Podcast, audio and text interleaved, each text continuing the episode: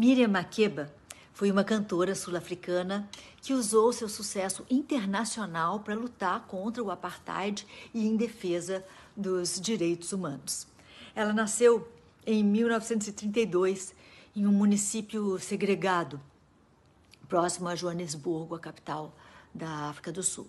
Quando Makeba tinha apenas oito dias de vida, a mãe dela foi condenada a seis meses de prisão, porque ela vendia uma espécie de uma cerveja caseira, sem autorização. A família não tinha dinheiro para pagar a fiança e assim Miriam Makeba passou seus primeiros seis meses de vida na prisão com a mãe. O pai faleceu quando Miriam tinha seis anos e por conta disso ela se viu obrigada a trabalhar enquanto ainda era criança. Tanto ela como a mãe trabalhavam como empregadas domésticas e babás em casas de famílias brancas. O interesse pela música surgiu dentro de casa, ali no lar, né? É, assistindo a mãe tocar diversos instrumentos tradicionais africanos e escutando os discos é, do irmão mais velho que, que ensinou a gostar de Duke Ellington, de Ella Fitzgerald. Makeba lembra de ter aprendido a cantar em inglês antes mesmo de saber falar a língua. Aos 17 anos, ela se casou com um homem que seria o pai de sua única filha. É, violento, ele a abandonou depois de dois anos de casamento, justamente no momento em que Maqueba foi diagnosticada com câncer de mama. Aos 20 anos, Miriam Makeba começou a se dedicar à carreira musical, cantando covers de músicas americanas em bandas de jazz e misturando o, no, o ritmo norte-americano com o sul-africano. Em 56 foi lançada a música Lovely Lies, o primeiro grande sucesso solo da cantora. A música foi a mais tocada do momento na África do Sul e em seguida entrou no top 100 dos Estados Unidos.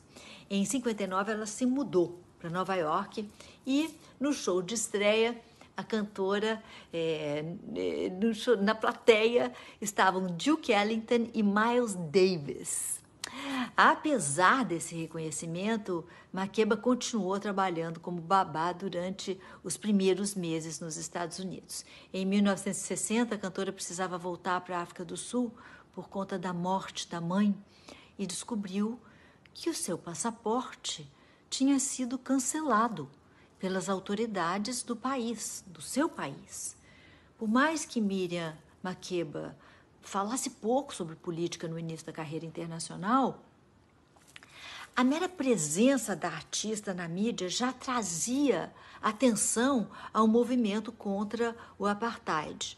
A mãe de Makeba havia morrido pouco depois de dois dos seus irmãos terem sido assassinados no massacre de Sharpeville, quando a polícia é, abriu fogo em um protesto contra a segregação, matando 69 manifestantes e ferindo 180 outras pessoas.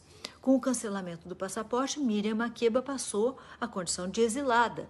E a partir desse momento, ela então começou a falar mais e mais e mais sobre as tensões políticas do seu país de origem.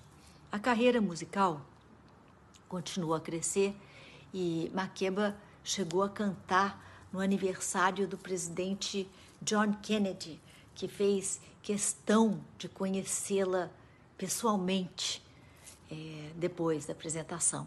Mesmo assim, a cantora sofreu bastante com o racismo norte-americano e disse que o país, apesar de parecer livre, tinha o seu próprio apartheid. Makeba virou amiga de Nina Simone, outra mulher de fibra aqui, já falamos dela, e, e, também de outros artistas negros que acreditavam que a cultura pop tinha o poder e o dever de impulsionar o movimento dos direitos civis. Cada vez mais envolvida com o fim do apartheid, Miriam Makeba não só continuou é, proibida de voltar à, sua pátria, como teve suas músicas censuradas em território sul-africano, deixando de sequer ser considerada uma cidadã do país. a condição de apátrida durou pouco, porque nove países lhe concederam passaportes e, e a elevaram à categoria de cidadã honorária. Em 1966, Makeba recebeu o Grammy de melhor álbum folk pelo disco An Evening with Belafonte Makeba, que tinha alto teor político.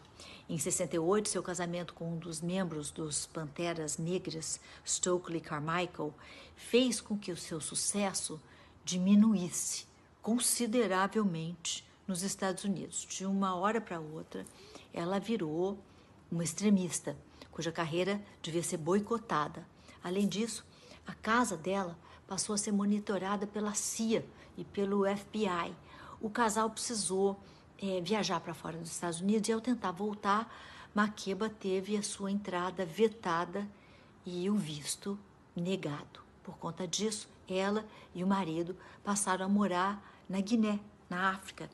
Lá, é, todos os artistas que dedicassem várias horas diárias à música recebiam um salário mínimo promovido pelo governo que incentivava todas as artes. A Guiné virou o lar da cantora por mais de 15 anos, durante os quais ela fez suas maiores performances em países da África, na Europa e também na Ásia. Nessa época, ela passou a ser chamada de Mama África.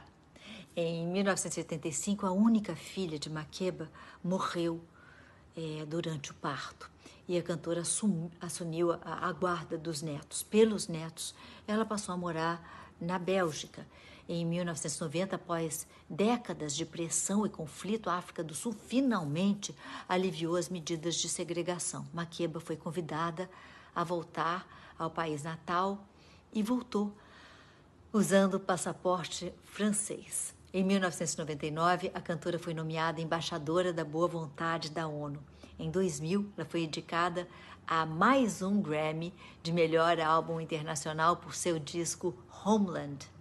Além disso, no início do novo milênio, trabalhou lado a lado com Graça Machel Mandela, primeira-dama da África do Sul, em campanhas de proteção às crianças com HIV. A artista ainda fundou o Makeba Center for Girls, um lar para meninas abandonadas, abusadas ou órfãs entre 11 e 18 anos. Lá, essas garotas tinham um ambiente familiar, além de receberem apoio educacional e profissional e terapêutico, entre outras atividades para um futuro é, sadio dessas jovens. Em novembro de 2008, Makeba teve um ataque cardíaco durante um show na Itália e morreu logo depois no hospital.